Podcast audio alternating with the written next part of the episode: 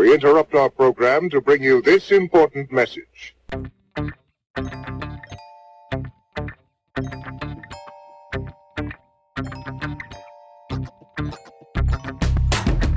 Welcome to another episode of Medicalization, a podcast miniseries that dives into some of the most peculiar and fascinating stories of the history of medicine. Some figures made it their mission to etch their names into history. Others found themselves thrust into it. Either way, their contributions have made medicine what it is today. I'm your host, Wafiq Sedhome. And I'm your host, Jessica Sedhome.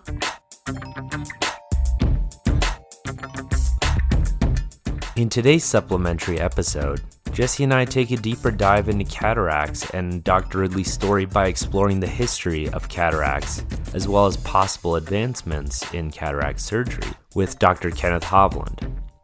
Now retired, Dr. Hovland created a showcase at the University of Colorado's Rocky Mountain Lions Eye Institute that details over 150 years of ophthalmological equipment Jesse and I sat down with him because we wanted to know more about the history of cataracts. Here is our interview.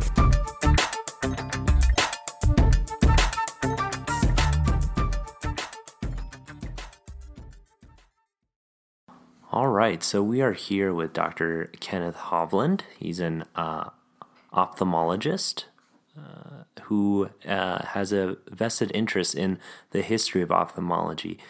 And so we would just like to welcome you uh, to our podcast. So you went to medical school at the University of Illinois College of Medicine, and then after in Chicago, in Chicago, right.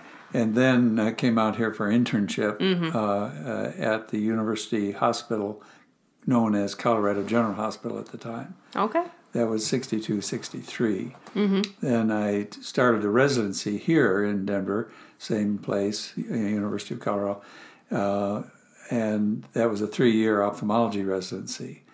And then uh, following that, I spent six months in North Africa uh, doing eye surgery, and uh, then went to uh, Boston to the Mass Eye and Ear. Uh, it was the Harvard service of uh, for the Retina Fellowship, and then in 1968 came back to practice in Denver. Mm-hmm. And I was on the volunteer. I've been on the volunteer faculty since that time which is 50 years ago.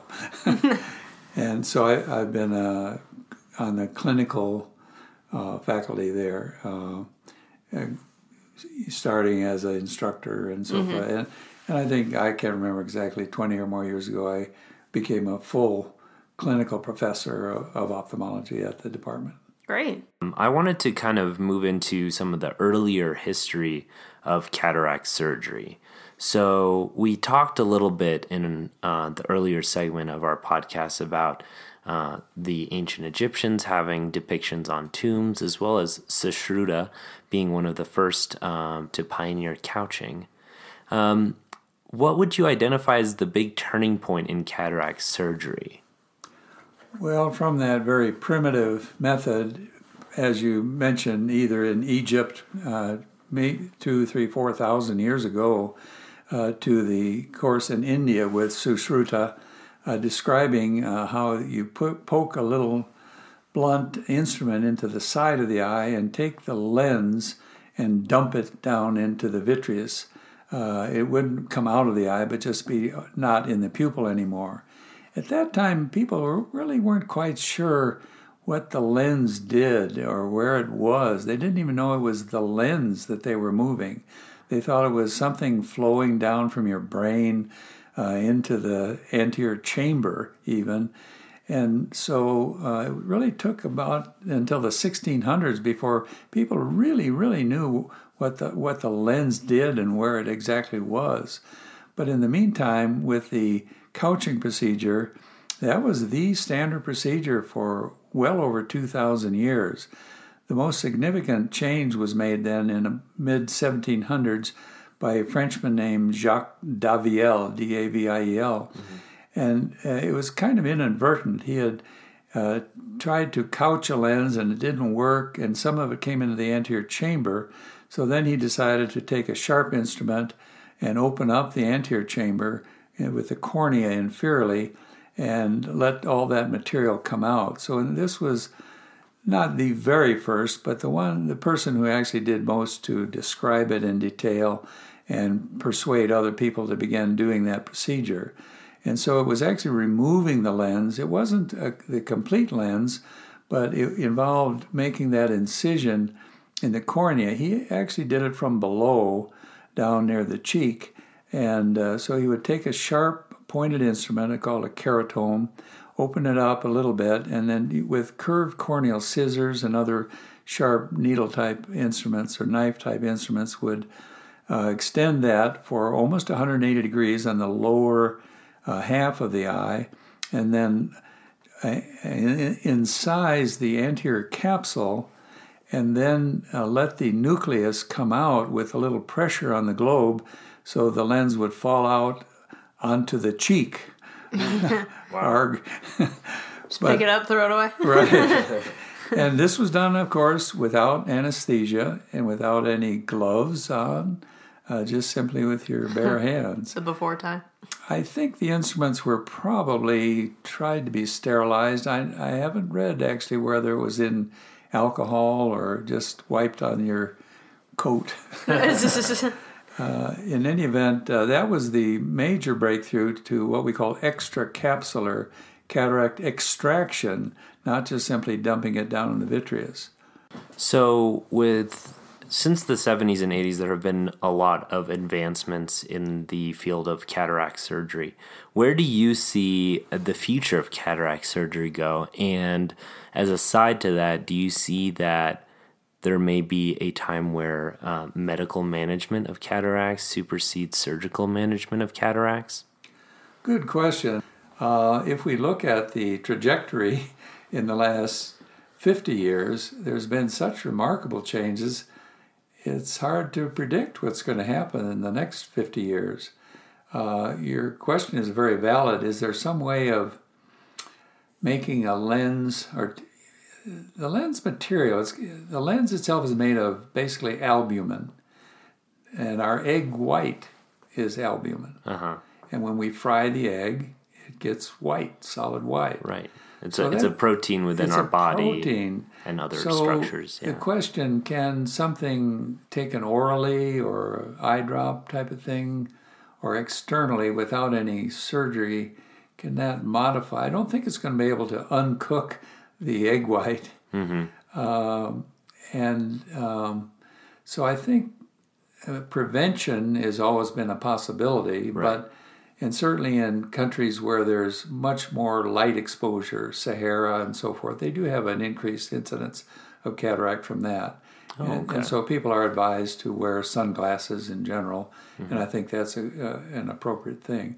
But I, I don't think we're ever going to be able to prevent uh, cataract from happening, either from diet or eye drops. So, okay. so but the, uh, I don't want to say holy grail, if you will, would be to have something where you could go in, take the lens out, but leave maybe the capsule and inject something clear in there, like silicone or some material that's solidified, uh, and yet have it be focusable. I mean, uh, when we're born until the time we're 40 or 50 years old, when the lens itself material no longer is pliable because when we're in our 20s and 30s, we can focus far and near without even thinking about it. Right. But as people get 45, 50, they need bifocals because their lens won't ac- accommodate. Right. And so they there have been attempts to and uh, to make the lens material implant that you're putting in the eye to make it somehow change shape, either with uh, the ciliary body muscle those haven't been very satisfactory to this point. I see. I guess I'm a little doubtful that a new medical thing, eye drop or pill or diet, will make a change. Mm-hmm. So I think it's going to be surgical to some degree. Plus, I mean, to a certain extent, it's like, are you going to do a lot of research on the most safe, most practical surgery in the United States? Right. right? When there's so many other things sure going on, you right. know? Yeah, it's a good point. Um, so you know, we got in touch with you because of your display cases at the Yes. Lions Institute over at CU, where you've uh, constructed this history of ophthalmology with memorabilia and uh, neat artifacts that you've collected over the years. Just wondering where you obtained all the material. Well, I got started on that, oh, 30 or 40 years ago with some of the older ophthalmologists in town who knew my interest in history in general. And they would give me this little artifact Here and there. here and there. yeah, it adds up. and then it just added up over the years. And then I finally, uh, in talking with the uh, uh, different ophthalmologists in town as well as at the university, uh, just let it be known that I was gathering uh, this kind of artifacts from years back. And we have some things that are even 150 years old uh, in the display there. But uh, so, and I, it, it's at least 20, maybe 30 different ophthalmologists mostly who have donated different pieces of their equipment. Uh, one particular trove of uh, equipment was came from Dr. Joel Goldstein, who uh, happened to buy the equipment of Dr. Leonard Swigert after he passed away. And Dr. Leonard Swigert was the father of Jack Swigert, uh, Apollo 13. You may recognize the name and the statue out at DIA. yeah. But in any event, he happened to have uh, ophthalmoscopes, very crude, from 1850s. Oh, wow. up. So it, it became uh, it snowballed, and people gradually uh, contributed a lot of Yeah. different different items. And then it took me a, a year or two to kind of set up the arrangement for what I wanted to display. And even since that time, people continue to show and uh, provide me with different uh, old pieces of equipment. Now, I remember in our previous conversations, we spoke about one famous um, patient who suffered from cataracts, and that was Claude Monet. And uh, I would just would like you to describe to us uh, how cataract surgery impacted his life and how cataracts in general impacted his life. Yes, as you may know, he was a French Impressionist painter uh, back in the late 1800s and early 1900s. He gradually developed cataracts in both eyes, and he had had several friends uh, who had undergone cataract surgery. This was around 1900, 1910, and they had been unsuccessful and ended up with no vision. And so he was quite reluctant to undergo the procedure.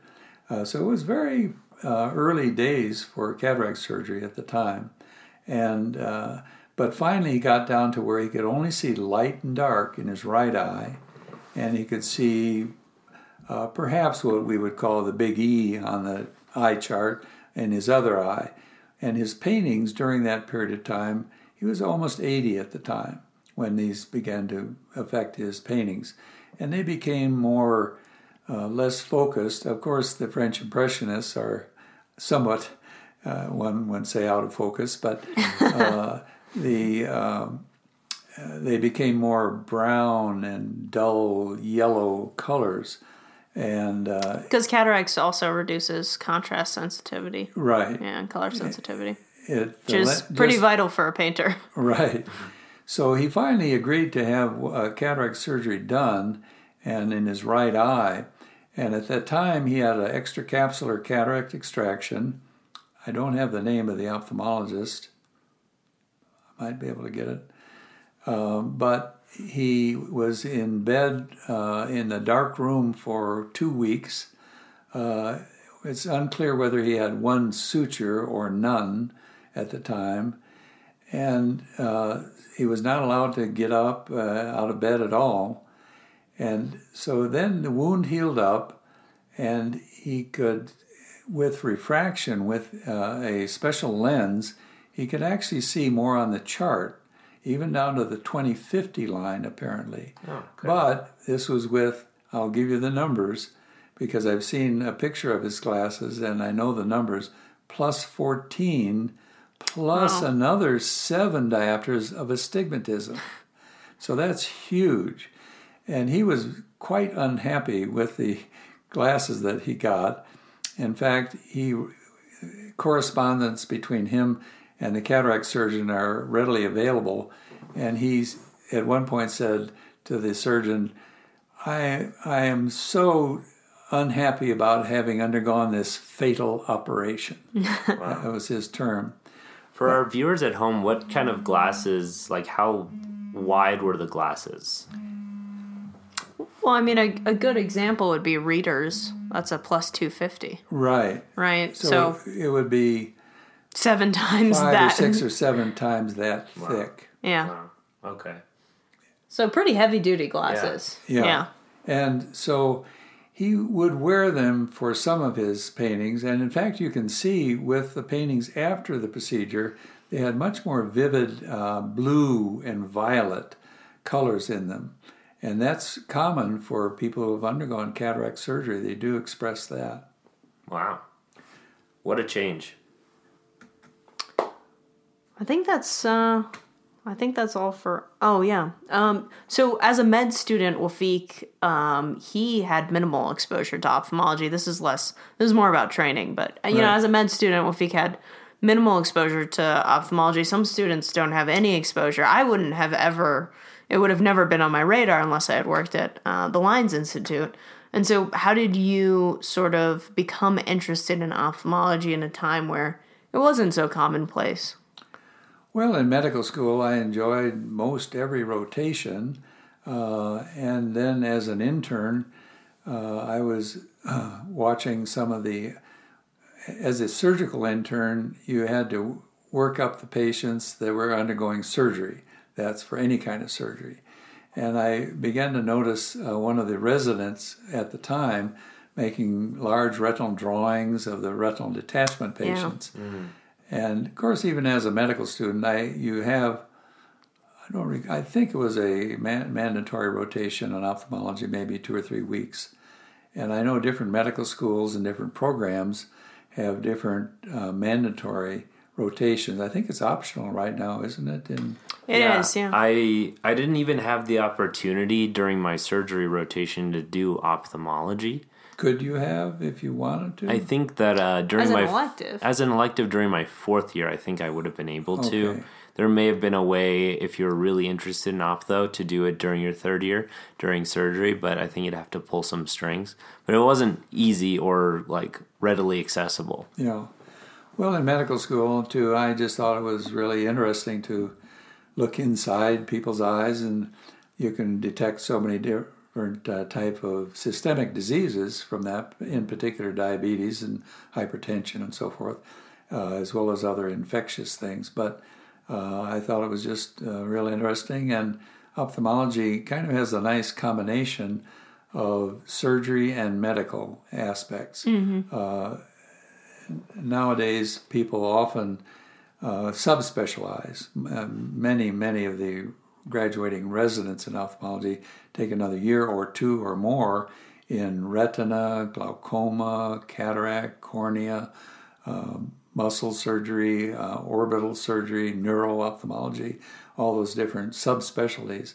And so it has ultimately ended up dividing into more and more uh, small subsets of ophthalmology. But nevertheless, it's still, I, I think the majority, I, I once read that is either 90 or 95% of ophthalmologists, uh, if asked uh, uh, 20 or 30 years after their training, if they would have chosen that again, I, I think they say, yes, I would choose that again. Yeah. So it's basically the combination of medical aspects and uh, surgical aspects. And high patient satisfaction. Yes. Yeah. Right. Right. All you have, not all you have to do, but you know, a patient, a monocular patient is still pretty happy. Good vision in one eye. I uh, was for many years involved in the resident uh, screening selection of people applying for residency, and I remember a couple of people. One in particular, a lady who had a master of public health. She was from Johns Hopkins, and she was going to go into international uh, medicine, internal medicine, and so forth. And she was over in different countries, and she finally concluded that she really didn't didn't know that she could personally do that much, and she wanted to do something with one individual at a time. and she came back and wanted ophthalmology. And uh, another fellow had become a in, uh, emergency room doc, and uh, in fact he'd been in practice for a couple of years. But just seeing patient briefly in the emergency room, taking care of their problem, well, that's very satisfying. Mm-hmm. But he really wanted to have a little more longer term care, and that's yeah. that's true for ophthalmology as well. Yeah, especially for those yeah longevity diseases, right. macular degeneration, glaucoma. Right. right. I think that is all, all we've got. Thanks so much for speaking with us, Dr. Hovland. Sure. It was a pleasure well, having you.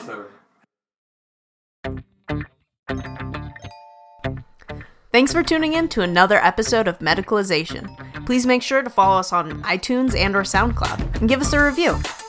You don't have to give us a review, but sharing with your friends and writing a review are the best ways to help us out. We'll see you next time for another look into the medical history vault with Jess and Wafiq. Until then, toodaloo. We'd like to thank Dr. Hovland for our interview. We had such a great time learning about all this stuff. If you're ever on the University of Colorado's campus, check out his display at the Rocky Mountains Lion Eye Institute on the first floor. It's really captivating.